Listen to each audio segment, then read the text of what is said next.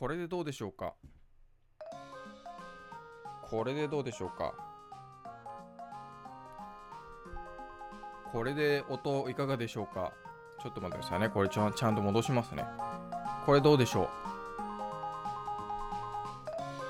ちょっと音、あのこれいかがでしょうか？もしかしたら今ですね、今あのマイクが、えー、っと、この今、ここにあるね、あの AG03 につないでるマイクじゃなくて、このもしかしたらロジクールのあのー、マイクになっちゃってたかもしれないです。そのせいで、多分、あの、周りの、えー、例えば今、僕のこの後ろにはですね、あの空気清浄機が回ってたりとかしてます。あとは、ちょっと、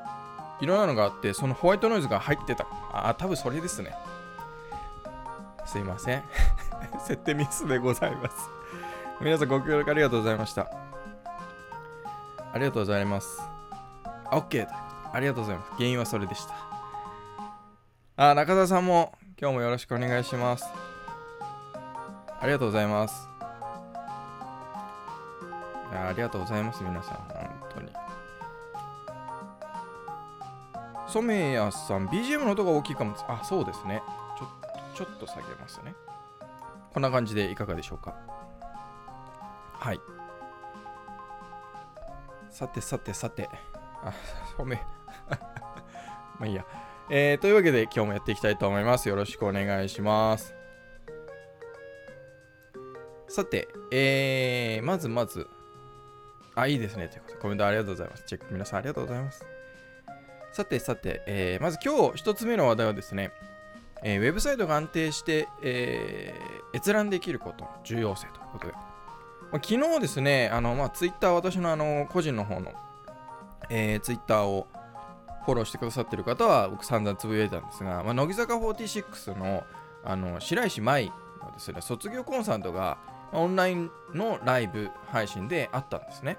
で、まあ、僕は、もうね、ウェブマスターの手帳でも記事書いてますけど、まあ、数年ですか、2、3年前からかな、あのー、乃木坂46のファンになりましてですね、今、まあ、見事に、えっ、ー、と、まあ、モバイル会員にもなってまして、っていうのがあるんですけど、まあ、で、昨日そのライブ配信があったんですね。で、そのメインのプラットフォームは楽天 TV っていうところでした。で、それ以外にも、例えば、えー、アメーバとか、多分 LINE でもやってたかな、LINE ライブでも配信してたのかなっていうのがあって、ただまあ、えー、メインは楽天 TV と。で、なんでメインかっていうと、そのモバイル会員、要するにファンクラブみたいなもんですよね。に入ってる人たちは普通のそれ以外のプラットフォームのチケット代よりもちょっと高く出してで、えー、そのライブ配信が、えー、終わった後、えー、だコン卒業コンサートが終わった後の何ていうんですかちょっとそのその後にもちょろっと配信があるみたいなのがあってでえっ、ー、とまあ多くのファンの人たちはそのモバイル会員で、えー、楽天 TV で見ようとしてたと。でえー、楽天いざ始まる、うん7時からですね、えー、始まるってなったらアクセスが集中しちゃってその楽天 TV の方でも接続できないと。でエラーになっちゃうと。だからライブ配信のそのページが一切表示されないっていう状況になってたんですよ。で、えー、結局30分ぐらい押したのかな。でそれでも僕もそうだったんですけど結局もう楽天 TV では全然見れないっていうのでじゃあでそのもう見れその10分ぐらいだったか7時10分ぐらいとかにあの乃木坂のそのツイッターのとかで、えー、楽天 TV へ、まあ、今普及し作業頑張ってるけども、まあ、ちょっと厳しそうだと。で楽天 TV の方には見逃し配信。他のところでは見逃し配信とかそもそも楽天 TV でも見逃し配信なかった。んですなかったんですけど、えー、見逃し配信だからライブ配信、えー、卒業コンサートが終わった後今日の24時までかな。あのもう何回でもその見れますよと。見逃し配信で見れるようにしますっていうツイートがあって、まあ、それって結局はもうリアルで ライブ配信は見れませんよっていうことじゃないですか。っていうので、まあ、僕もそのアメーバの方でもう一回チケット買い直してですね。別 にそこまでしなくてもいいんですけど、ね、せっかくだからと思って買い直して、まあ見たんですけど、で、まあ散々やっぱり、えー、楽天 TV、まあね、大失態ということで、まあ、やらかしちゃったなっていう。で、結局、そういうのって、まあ、チケットがどれぐらい売れてるかっていうので、あの、まあ、ある程度わかるわけじゃないですか。どれぐらいのアクセスがあるかっていうね。で、事前にビヤッと増えたとしても、ある程度予想はできるわけで、だそこが予想して、まあ、してたんだとは思います。まあ、もししてなかったら、もうそれはもうプラットフォームサービス提供者としては、あの、もう廃業された方がいいんじゃないかっていうレベルなんですけど、まあ、想定してたとしても、それの対応できなかったと。だから結局、その問題は乃木坂のその運営とか、そういう配信機材じゃなくて、プラットフォームにあったわけですね。プラットフォームがその配信をする。で、そのアクセスが集まる。っていう、そのアクセスが集まったのに、がキャパを超えちゃったと。で、なんか僕も見たらですね、その乃木坂のじゃなくて、結局楽天ライあ楽天 TV の多分サーバーがやパンクしちゃったんだと思うんですよ。他の全然乃木坂とは関係ない楽天 TV で見れるそのドラマとか映画とかの方でもページを開こうとするともエラーが出ちゃったので多分全体的にあの、まあ、エラー出てないところもありましたけど全体的にダメだったっぽいんですよね。でもそれはまあ、まあ大失態ですよねということで、で、それもですね、また、あの結局7時、最初は7時から9時半だったかな、9時ぐらい、9時半だったかな、までとかの予定だったんですよ。だ結局、その乃木坂46の高校生のメンバーたちも、まあ、最後まで出れる予定だったけど、30分押しちゃったことによって、まあ、10時を過ぎちゃって、高校生メンバーが途中でもう出れなくなっちゃったとかっていうので、まあ、見事にあの乃木坂ファンの、まあ、お怒りに触れたというかですね。で、まあ、昨日はボロクソに言われてて、まあ、僕もボロクソに言ったんですけど、で、まあ、その今のね、話題のウェブサイトが安定して閲覧できることの重要性って、僕もその、あのー、プラットフォームとしてね、こうアクセスが来たときに、それが、まあ、落ちちゃう。まあ、特にね、今回のような時間が決まってるようなリアルタイムのライブ配信ってなったら、それは絶対あっちゃいけない話じゃないですか。だからもうサービスとして破綻しちゃったっていう感じなんですけど、これは結構ウェブサイトでもある話で、えっ、ー、と、例えばね、オウンドメディアにしても、えー、まあ普通のウェブサイト、コーポレートサイトだったら、よほどなんかテレビとか、そういうのでこう自社の商品が取り上げられない限り、あのアクセスがビャッと増えるってこと。まあまあない、まあ、よほど逆の意味での炎上がしない限りですね。っていう、えー、とことだと思うんですけど。まあオウンドメディアとかネットショップなんかだと結構まああり得る話なんですよね。こうアクセスが集中しちゃうっていう。だから例えば、えー、過去にも例えば地方の、え、スーパーのネットショップがあの、まあ、マツコ・デラックスがそのそこのある商品を紹介、テレビでこう、紹介をした。紹介をしたっていうか、これが美味しいって言って、まあ、絶賛をしたら、みんながビャーっとそのネットでその注文ができるって、オンライン通販がやってるって言って、ビャーっとそのアクセスサイトにアクセスをしちゃって、結果、まあ、パンクしちゃってサイ、サイトが落ちちゃったとか、サーバーがもう、ね、えー、キャパオーバーになっちゃったっていうこともありましたし、あの、オンドメディアとかでもね、まあ、今はあんまりないの、まあ、それはみんなちゃんとやってるからだとは思うんですけど、あの、温度メディアとかでもちょっとバズったりすると、アクセスがね、例えば日々、まあ、100とか200とかだったものがいきなり1万とかボンってきちゃうと、その1万っていう瞬間アクセス、ね、同時にこうみんながアクセスするっていうのに、そのサーバー自体が、あの、対応してなかったりする。ちゃんと準備ができてなかったりすると、そういうアクセスが急にボンと来た時に、あの、エラーが起こって、サイトが見れなくなっちゃうとかってね、えー、いうことがあるじゃないですか。ね、あのその千田さんが今コメントでもオリンピックの予約でもあったよなっていうね、そういう、そう確かにあった気がしますよね。あのエラーあのアクセスが集中しすぎちゃって、もうサイトが動かないみたいなね、あのー、ことがあるですよね。で、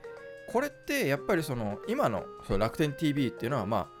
そもそもサービスの提供者としてダメだっていうのはあるんですよ。あの、例えば配達をしますとヤマトとか佐賀で配達をしますって配達はするんだけどもちゃんとね、えー、送り先に届くかどうかは分かりませんっていう状態ですからあそもそもお金を取ってあのサービスを提供するクオリティなかったんですけどそれはまあウェブサイトとかねネットショップでも日頃はちゃんと機能してるけどもアクセスが集中しすぎちゃった結果サイトがまあ見れなくなって落ちちゃったっていう状態になるとせっかくそれだけあのアクセスが来てるのをが全部パーになっちゃうわけですよね。無駄になっちゃう。でせっかくその例えばネットショップでもみんな興味を持ってなんなら結構買う気持ちで来てる人がすごい増えてるわけですよね。でその状態でせっかくみんな来てくれて集まってるのにそれをさばききれないと。ネットショップでそれが、えー、落ちちゃった結果みんな注文できないってなっちゃうとせっかくのすごく理想的ななんですか機会チャンスがもう台無しになっちゃうっていうことなのでやっぱりそのウェブサイトの、えー、サーバー選びだったりあのねネットショップでもそうですけどネットショップでもそのえー、て言うんですかその使うプラットフォームのがどれぐらいの容量いけるのかとかっていうのはやっぱり多少多少というか把握はしておいた方がいいんじゃないかなとは思うんですよね。でもし万が一そこまでそのしっかりしたサーバーをがないと今、まあ、レンタルサーバーとかでもそこまでちゃんとしたのを契約してないっていう場合だったらまあ難しいんですけどそういうバズりたり何かテレビで紹介されたりされちゃうと逆にまずいっていうこともあるわけじゃないですか。ね、だからその会社としてこうねバンバン広報の人がこういろいろプレスリリース打ったりとかいろいろしたりしてテレビの取材が来ましたとかっていう時でもちょっと待てよとうちのねそのねネットショップなりウェブサイトは大丈夫かというのはやっぱりあの気にしなきゃいけないしウェブサイトとしてもそこってもうウェブマーケティング云々の前じゃないですかそもそもウェブサイトが表示されるっていうのが大前提としてあってその先にね、え、例えばウェブサイトのデザインどうしましょうとかね UX どうしましょうユーザーエクスペリエンスどうしましょうとかコンバージョンどうしましょうとかっていうね話があるわけじゃないですか。でその大前提のところにあるのがやっぱりウェブサイト、ネットショップとかそういうウェブサイトが安定してちゃんと閲覧できる表示されるっていうのがもうこれ大前提としてやっぱりあるわけですよね。でここが揺らいでしまうともうその他先々のものが、まあ、全部無駄になっちゃうっていうことなのでねやっぱり、うんあのー、そこはウェブ担当者の方とか、まあ、ウェブマーケターの人とかあの広報の人とかでもそういうところはやっぱりちょっと意識は持っておいた方がいいんじゃないかなというふうには思いますね。せっかくのチャンスが全部無駄になっちゃうっていうね。えー、で、例えばその今回の楽天 TV で言えば、まあまあまあ正直ね、他のサービスもあったし、ただ海外の人からすると、あ海外の人でも多分1万人ぐらい見てたらしいんですよ。そうすると、その他のサービスでもう一回チケット買うっていうのが金銭的に厳しい人もいるだろうしあの言語的にね大変っていう人もいると思うんですよ。ねだからまあその楽天 TV の方で、まあ、見逃し配信が、まあ、できるっていうのは、まあ、まあまあまあ1000歩1万歩を譲ってまあまあまあって感じですけど例えばネットショップとかの場合だったらもうねその人たちに対して何もできないわけじゃないですかサイトが見れないわけだからその人たちにサイトがね、えー、復旧したら、あの、例えばね、メールマガでお教えしますとかっていうような対応すらできないわけですよね。できないので、もうただただ機械損失を生んで終わるっていう、まあ、最悪な状況になるので、まあそこはやっぱり気をつけて、あの、ほんとちゃんとやんなきゃいけないよなっていうのは僕も今回の件を見て改めてですね、えーまあ、実感をしたなというところでございます。そうですね、えー、503エラーとかね、あの、先田さんが、えー、いただいてますけど、共用サーバーは性能がいいですがあ、せめて専用サーバーしないとダメですね。そうですね。だから本当共用サーバーでとかでも、だからそれこそやっぱりある程度の規模の温度メディアだったりすると、あの AWS であの Amazon のね、えー、サーバーあ使ってるところも多いですけど、あのーね、共用サーバーとかで、やっぱり金額が安いものは、そこまでのその負荷っていうかね、瞬間アクセスというか、あそういうのに対応できないっていうこともやっぱりあるので、そこはある程度受け皿として、えー、ちょっと余裕があるものを選ぶっていう方が、まあ、まあ、それがね、例えばコーポレートサイトで、まあ、別に、あの、いいよっていうことであれば、で、そんなにね、あの、そういう出来事は、まあ、そうそうないということで、もしあっちゃったとしても、会社としてもそれは、まあ、機械損失だけど、まあ、しょうがないっていうんだったら別にいいんですけど、ね、やっぱり、あの 温度メディアとかですね、あのー、そういうネットショップとか何がいきなり何があるかわからないっていうことはやっぱりあるのでどこでどういきなり火がつくかっていうのはあのこれ良くもいい意味でも悪い意味でもですね。その炎上的な意味ですけどネガティブな炎上と、えー、バズるっていうのは本当紙一重だしそれいつバンと火がつくかっていうのはやっぱわからないのである程度やっぱりそこはあのネットショップ担当者ウェブ担当者は注意をして気を払っておかないといけないんじゃないかなというふうに思います。あーね、ペリスコープの方で、あの、心さんが、ちゃんとサイトとアプリの開発した方がいいですよね、と。えー、K-POP 界は最近よく見てますが、そこら辺がすごいです。やっぱそうですよね。あのー、だから乃木坂が悪いっていうよりかは、まあ、楽天 TV なんですよね。だや、もうアメ、アメーバにしときゃいいのにっていう気はしましたね。だからそういう状況下でもアメーバとか、多分 LINE ライブも問題なく配信してたみたいなので、で、結構な多分人数が楽天 TV で、ま見ようとしてた人が、おそらくアメーバに映ってる、流れたんですよね。おそらく Twitter 見てたり、なんか、あの、ま、TikTok とか見て、見てたんですけど、僕は。結構流れたっぽいので、ねだからやっぱり、そのプラットフォームを選ぶ時も安定性がどれぐらいあるのかっていうことですよね。まあ大人の事情もあるんでしょうけど、あの楽天を使わざるを得ないみたいなね。だからま正直あんま楽天ってあんまり僕個人的にはいいイメージがないんですよね。あの楽天 TV だけじゃなくね。うん、あんまりまあサッカーぐらいかな。あとはね、なんか僕は正直あんまり、えー、なので、で、やっぱそれ、プラットフォームのそのライブ配信を配信するプラットフォームとしてのもう、あの、大失態問題ですよね。だから結局 YouTube とかもそういうプラットフォームサービスじゃないですか。だから YouTube が動画をアップロードしてるんだけどもアクセスが集中しちゃって、ま、YouTube ってまあまずないですけどそんなことやっぱりちゃんとやってるんでねだって1日に世界中で何億っていうアクセスがあるわけで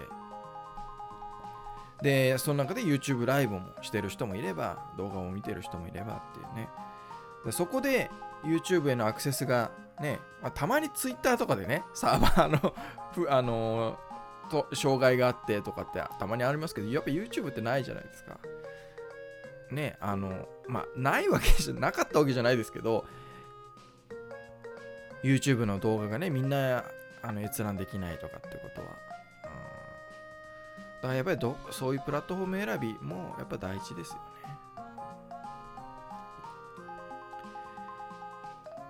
ね。ねえ。千田さんも設定できてなかったのが不思議ですと。資金的に無理だったのかと。まあ多分ね、まあ、楽天なんだよね。こんなこと言うとあれですけど、まあ、まあツイッターにも書きましたけど、まあ楽天だからねっていう。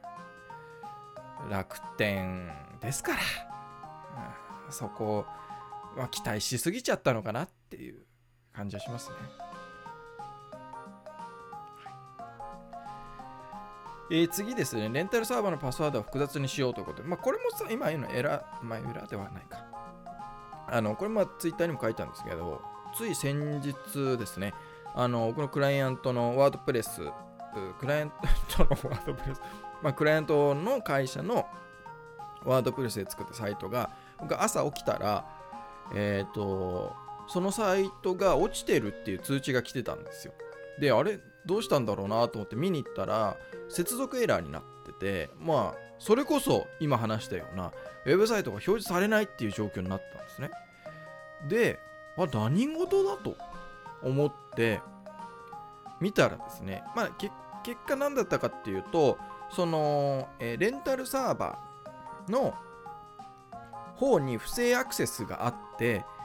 おそらくですね、あのパスワードがちょっと簡単だったので、おそらくそこから入られちゃったんですよ。入られちゃって、えっ、ー、と、データベースのパスワードを書き換えられた。で、パスワード書き換えられちゃってたので、結局ワードプレスの方で、えー、設定を、ま接続、サーバーに接続するために、あの、えー、config.php っていうところで、そのサーバーの、えーねえー、ID とかパスワードとかを設定、記載、えー、書いとくんですけど、そのパスワードが違うので、結局接続エラーになってしまったと、あのー、いうことだったんですね。で、まあ、接続、その、ね、例えば40とか、えー、503エラーとかではなく、もう接続ができないって接続エラーだったので、もう管理画面にも入れなかったんですよ、ワードプレスのね。で、そこでもうリダイレクトとかされちゃってて、どっか他に行っちゃってたら、もうこれも相当大変だったんですけど、まあ、今回は接続エラーっていうので、なんか変だなと思って、あのー、まずちょっとそのデータベースのパスワードを変えて、えー、やり直そうと。で、データベースの、えー、そのレンタルサーバーの管理画面からの、えー、データベースの接続もできなかったんですよ。あの、パスワードね、今までのやつで入れて。っていうので、ああ、多分これだなっていうのでパスワード変えて、えー、そのコンフィグの方も直したら、まあ、元に戻ったということで、まあ、今回の件に関して言うと、まあ、ワードプレスが何かっていうよりかは、そのレンタルサーバーの、えー、ログイン情報が漏れたのかわかんないですけど、まあ、そのログインされてしまったと。で、データベースのパスワードが書き換えられちゃったいうことで、やっぱりパスワードっていうのは複雑に、え、し直した。なので、あのすぐレンタルサーバーの、えー、パスワードも書きかあの新しいもので、ちょっと僕が作らさせてもらって複雑なものにしたんですけど、で、あのレンタルサーバーってアクセス、えー、ログインのログが残るんですよね。で、それを見たら、あのおそらくサーバーが、サーバーがっていうかさ、え、接続エラーが始まったであろう時間帯、だサイトが落ちた落ちたっていうかちゃんと表示されなくなったであろう時間帯の本当ちょっと前ぐらいに、えー、まあ、早朝でしただったんですけどあの4時ぐらいだったかな朝の。ぐらいに、えー、ログインのログがあってアクそういうアクセスのログがあってでその IP アドレスを調べたらまああのウクライナからのアクセスでまあまあまあ間違いないですよね。なのであのー、まあ、だワードプレスとかなんかプラグインがうんぬんとかってんじゃなく、レンタルサーバーに普通にあの不正アクセスされて、え普通にログインされちゃったと。うん、だから、ね、やっぱセキュリティ面でもうそこって正直、あのー、て言うんですか、そワードプレス内だったね、プラグインのセキュリティとかうんぬんとかってやってる人も、まあ、いると思うんですけど、そういうレンタルサーバーのログインっていうのも、まあまあ、当然っちゃ当然なんですけど、あのやっぱそういうパスワードとかっていうのは、パスワードとか、まあ、それこそユーザー ID とかね、そういうのはやっぱり複雑で強固なものっていう風に、えー、しておいた方が、やっぱいいなという感じですね。あの、やっぱ文字数はなるべく多く。で、いろんな、えー、なんていうんですか、大文字、小文字英数字いろいろ混ぜてですね記号を混ぜてやっぱりっていうのはあの、まあ、やっておいた方がいいですよねということでございます。えー、BGM が変わったって中島くん、あの BGM はね、たまに変えてるとも始まる前に今日これかなっていう感じでやってます、最近はね。サイトが落ちてる通知は何で通知してるの？えっ、ー、と、まあ、プラグイン。今度はあの、会った時に教えて教えます。覚えてね。千田さん、あの、ウクライナからの不正アクセス多いですよ。ああ、やっぱそうですよね。なんか、何なんですかね。あの、ウクライナから多いの。ねうーん、まあ、こればっかりはね、レンタルサーバーの方になんとかちゃんとしてくれっていうわけにもいかないじゃないですか、やっぱり。ねえまあ、多分パスワードがちょっと簡単だったなっていう感じはしますね。なので皆さんも、あの注意をしていただければなと思います。えー MEO は普通のことを普通にやればいいというお話なんですが、まあもう30分になっちゃうんであれですけど、まあこの間ね、あのツイッターで、あのとある方がね、あの経歴詐称とかなんとかってんで、まあ、炎上してましたけど、まああの話話し始めちょっと長いんですが、まあ、なんかやややこしいなって、経歴詐称問題で話をね、えーもういろんなみんなが言ってることが、その議論の台座がちょっとずつ違うんで、経歴詐称もただ経歴を詐称してたのと、その経歴を詐称して、それをキャッチコピーとして使って商品を売ってたっていうとこ、僕はそこが問題かなと思うんですけど、別にそうじゃなくて、ただ、ね、自分の経歴こうでしたって言ってんのを詐称してたぐらいなら別に、まあ、別どうでもいいわって思うんですけど、っていう問題と、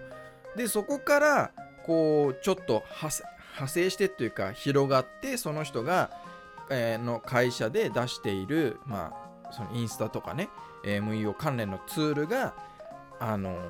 よろしくないんじゃないかと。まあ、それは僕もよろしくないだろうなとは思ってたんですが、あのスパムっぽいね。スパムっぽいっていうか、まあ、まあ、ほぼスパムですよね、あれはね。っていうので、炎上してましたけど、まあ、僕はもう前からなんか、そのたまにね、自分のそのクライアントの、まあ、MEO って簡単に言うと Google マイビジネスとか Google マップ、とかのあれですけど、その、クライアントの、その、まあ、スクショみたいなね、たまにツイッターで出したりしてますけど、なんか、あれってそんなになんか難しい、全然話じゃなくて、まあもちろんね、その SEO もそうですけど、そのね、キーワードによってレベルがね、えーハード、上難しさが、のレベルが違うっていうのはまああるんで、あの、MAO もまあまあそれに近いものはもしかしたらあるかもしれないですけど、そうは言ってもですね、特に Google マイビジネスだったら、なんか普通にやることや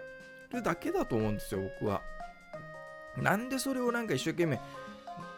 その自動化させて手間を省こうとするのか。なんか手間を省くっていうのは大事ですけど、省く場所って、省くポイントっていうあるじゃないですか。省いていいポイントと、省いちゃいけないポイントってあると思うんで、で、僕はそのみ、なんかそのね、例えば Twitter でも、その自動フォローとかうんぬんとかね、えーインスタでも、それこそ最近はだいぶ減りましたけど、やっぱり前はね、自動でフォローしたり、自動でコメントつけたりみたいな、もう完全に悪っていうか、もう害でしかないスパムっていっぱいいて、そういうのをなんで自動化、そこは手間をかけなきゃいけないところじゃないですか。なんでそこの手間をかけないっていう判断をしちゃうんだろうなっていうのは、だから僕はそういう自動化ツールね、例えばあの IFT とか、そういう自動化ツール使いますけど、手間をかけなくてもいいところはかけなくていいと思うんですよ。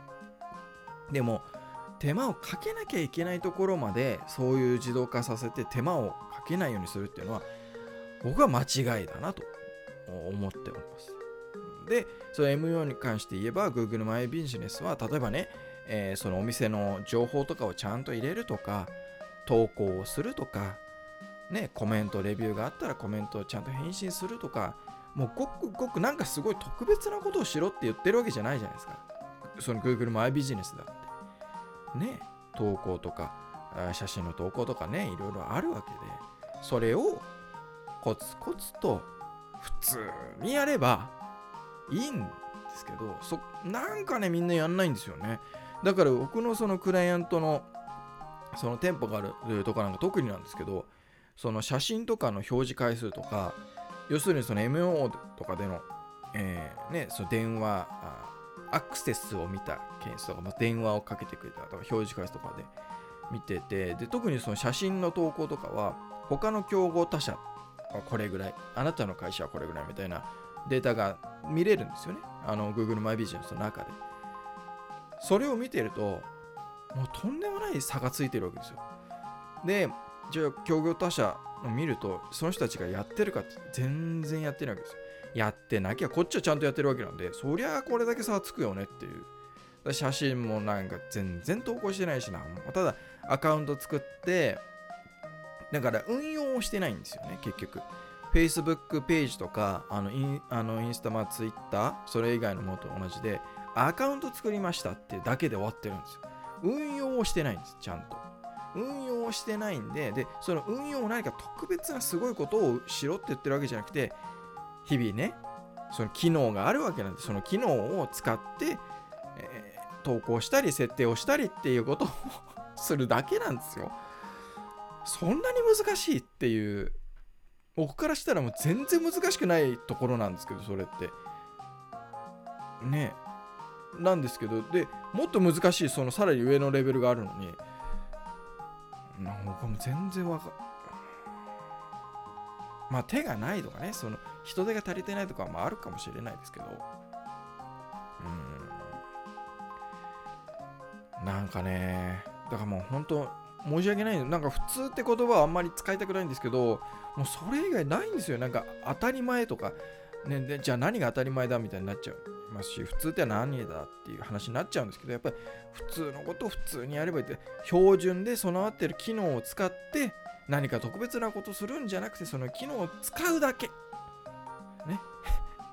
投稿があったら投稿すりゃいいんだし、写真の投稿とかね、商品の追加とか、いろいろあるわけなので、それをちゃんと丁寧に一つ一つの機能を使うだけ。ただそれだけなんですよ。それだけなのになってで結局ねそういう自動化ツールなんかに頼っちゃって下手してねアカウント停止されたりバンされちゃったりってなんか本当に無駄ですよねなんかもうわざわざ遠回りしてゴールにたどり着くかじゃなくてもうなんか飛び降り自殺しちゃってる感じなんなんでしょう僕からしたらもう意味わからない。なんなんもうマジでもう全積極なんていうんですかね。無断でそこから何も生まれない無駄をしてる感じなんですよね。だからまああのぜひこの Web マスター手帳のこうねあのこう話してるのを聞いてくださってる方そんな多くないんですけど聞いてくださってる方はそういうことがないようにあのしていただきたいなと思いますね。手間をかけてかけるべきところとその手間を省いていいところとっていうのはこれは本当にここで省いてその自動化してもいいのかなっていうのはちょっと考えていただけたらいいんじゃないかなというふうに思います。というわけで、えー、36分となりましたので今日はこれぐらいにしたいと思います第203回ですね、えー、本日の Web マスターのまったり30分、えー、以上となりますこの Web マスター30分は、ウェブマスターのまったり30分ですね。は、えー、毎週木曜日、こんな感じで30分間配信をしております。ウェブマスター手帳の YouTube チャンネル、Facebook ページ、あとペリスコープで同時配信をしております。はい。えー、で、配信が終わった後動画が残ります。あとは、あペリス、あペリスコープじゃない、ポッドキャストで、えー、音声のみですね、ポッドキャスト配信もしておりますので、えー、Google Podcast とか、えー、Apple Podcast、Spotify などなどで配信をしております。Webmaster のまったり30分で検索をしていただければと思います。というわけで、えー、今週も最後までご視聴いただきありがとうございました。えー、また来週お会いできればと思います。それでは、さようなら。